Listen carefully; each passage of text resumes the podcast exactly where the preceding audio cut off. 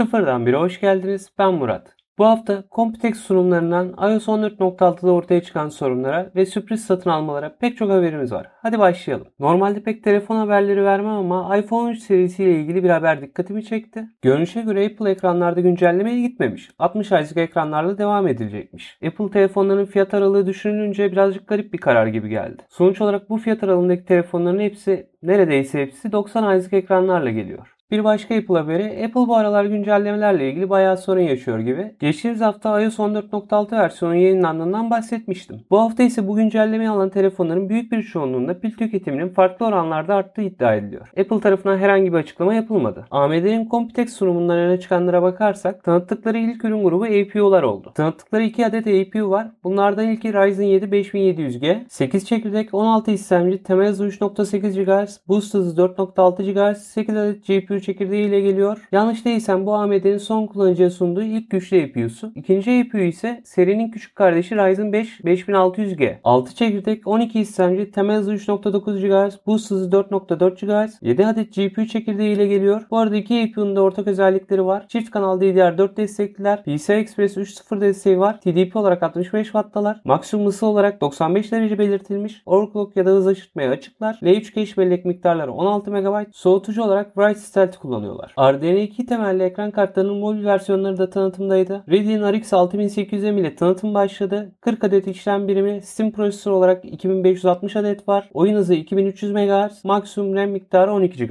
Radeon RX 6700M ise 36 adet işlem birimi, Steam prosesör olarak 2304 adet var. Oyun hızı 2300 MHz yine, maksimum RAM miktarı 10 GB. Radeon RX 6600M ile mobil grafik kartları bitiyor. 28 adet işlem birimi var. Steam prosesör olarak 1792 adet var. Oyun hızı 2177 MHz, maksimum RAM miktarı 8 GB. Sunumun önemli açıklamalarından bir diğeri ise faydalı TFX Super Resolution kullanıma çıkmış durumda. Sunumda Godfall oyununu kullandılar. Sonuçlara bakmadan evvel Godfall AMD'ye uyumlu olarak yazılmış bir oyun. Bunu unutmayın. Sonuçlara bakarsak RX 6800 XT üzerine 4K çözünürlük, görüntü ayarları olarak Epic ayar grubunda ve Ray Tracing açıkken sistem 49 FPS verebiliyor. FSR açıldığında Quality modunda 78 FPS'ye çıkıyor. Bu arada 4 farklı mod var ve sunumda performans modunda 49 FPS yerine 150 FPS aldıklarını iddia ediyorlar. Görüntü kalitesi olarak bakarsak bazı sorunlar var. Örnek vermek gerekirse renklerde bir miktar soğukluk, bazı öğelerin kalitesine düşme veya bozulma gibi. Ama bu arada ilginç bir tartışma ortaya çıkıyor. Eğer AMD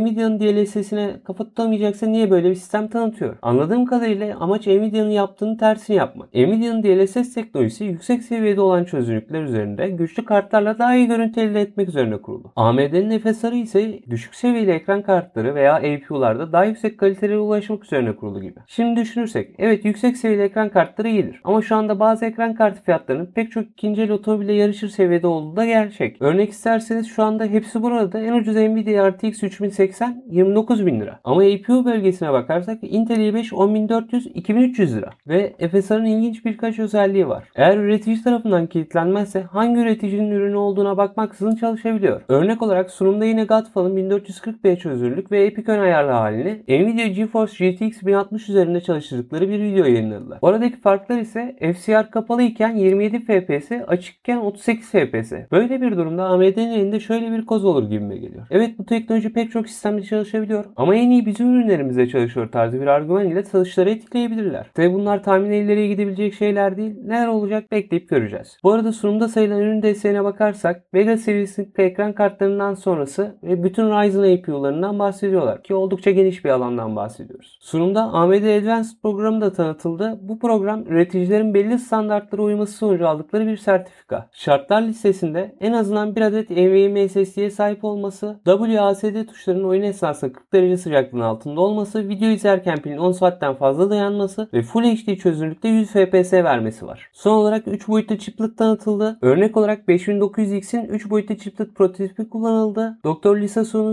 söylediklerine göre seri üretime geçildiğinde CCD başına 96 MB toplamda 192 MB cache belleğe sahip olan bir işlemci olacağı yönünde. Bu üretim sisteminin etkilerini göstermek için Gears 5 kullanıldı. Normal üretim 5900X 184 FPS ile çalışırken 3 boyutlu chiplet prototipi 206 FPS ile çalışıyordu. Yani yaklaşık olarak %12'lik bir artış demek. Bu arada yıl sonunda üretime geçilecekmiş. Tabii ilk olarak üst segment ürünlerde olacak. Intel Computex sunumunda yeni bir ürün tanıtmadı. Sunumun geneli iş ortakları ile çalışmaları üzerine kuruluydu. Ama basına verilen dokümanlarda iki yeni laptop işlemcisi vardı. Bunlar sırasıyla Core i7 1195G7, 4 çekirdek 8 işlemci, 12 MB cache bellek, temel hızı 2.9 GHz, turbo hızı tek çekirdekte 5 GHz, tüm çekirdeklerde 4.6 GHz. iGPU için 96 execution unit'i var. Çalışma aralığı 12-28 Watt arasında. Core i5 1155G7 ise yine 4 çekirdek, 8 işlemci, 8 MB cache bellek, temel hızı 2.5 GHz, tek çekirdekte turbo hızı 4.5 GHz, tüm çekirdeklerde 4.3 GHz,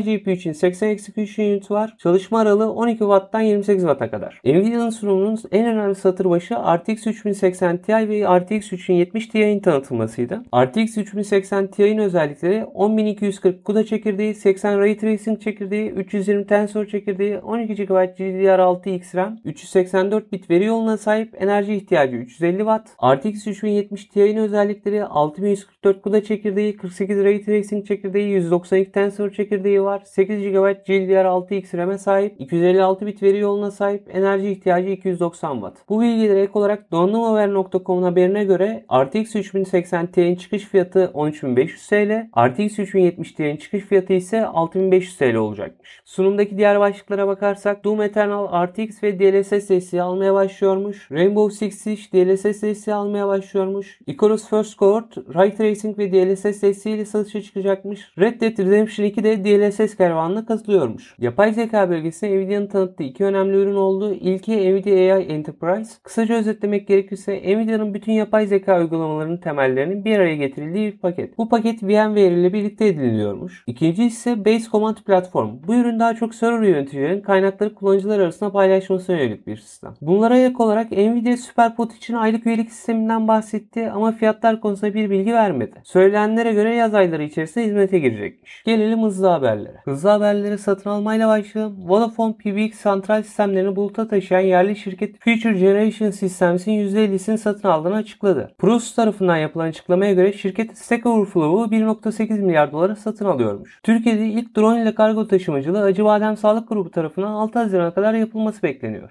Huawei'nin ürettiği Harmonious işletim sistemini şirket dışında ilk kullanacak firma Çin merkezi beyaz eşya üreticisi Midea olmuş. Summer Game Fest 10 Haziran'da başlıyor. Twitch üzerinden yayınlanacak ve Amazon Prime Gaming tarafından hazırlanıyor. Adres olarak summergamefest.com. Geçtiğimiz hafta Twitch yayıncılarına bin civarı şarkı ile ilgili telif hakkı uyarısı gönderilmiş. Genelde bu tarz uyarılardan sonra pek çok video kaldırılır. Chrome 91 sürümünden itibaren tarayıcıda kopyala yapıştır sadece yazılar için değil dosyalar için de kullanılabiliyormuş. Weberazzi'nin haberine göre hepsi burada Amerika'da halka arz için başvuruda bulunmuş. Twitter'ın Facebook'ta bulunan paylaşma tepkiler benzeri bir sistem üzerinde çalıştığı söyleniyor. Reuters'ta çıkan bir habere göre Çinli Tencent firması Honor of Kings adlı oyunun yüzünden dava edilmiş. Xiaomi geçtiğimiz hafta HyperCharge isimli teknolojisini duyurdu. Sistem firmanın iddialarına göre 4000 mAh'lik pili kablolu olarak 8 dakikada, kablosuz olarak ise 15 dakikada tam dolduruyormuş. Bu haftanın Epic Games'teki ücretsiz oyunu Frostpunk. Bu haftalık benden bu kadar. Eğer bu konularla ilgilenen tanıdıklarınız varsa paylaşırsanız sevinirim. Haftaya cumartesi ben yine buradayım. Beklerim.